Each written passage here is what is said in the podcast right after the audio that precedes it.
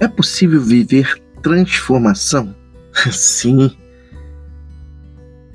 É só transformar a teoria em prática. Pega o código aí. Tiago 1:22. Sejam praticantes da palavra, não apenas ouvintes, enganando-se a si mesmos. A mudança não é apenas teórica, é uma ação prática.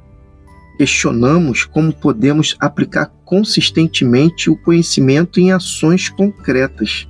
Saber é o primeiro passo, mas fazer é o que transforma, porque você está saindo do campo da teoria para a prática de vida. Você está crendo, você está externando aquilo que você internalizou e que está apenas no campo da teoria. Então, podemos é, tomar como exemplo a vida é, de Pedro, que após ler sobre a importância do perdão, fez um esforço consciente para perdoar alguém que o havia magoado. Olha que top!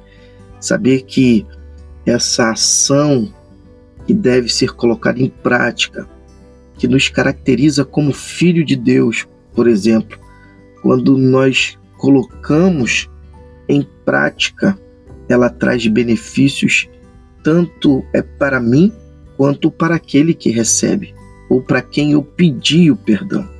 Então, o desafio para mim é a sua vida é identifique uma área onde você pode colocar em prática algo que aprendeu recentemente e você vai ver a importância de ver em ação aquilo que você é, sabe que é o correto.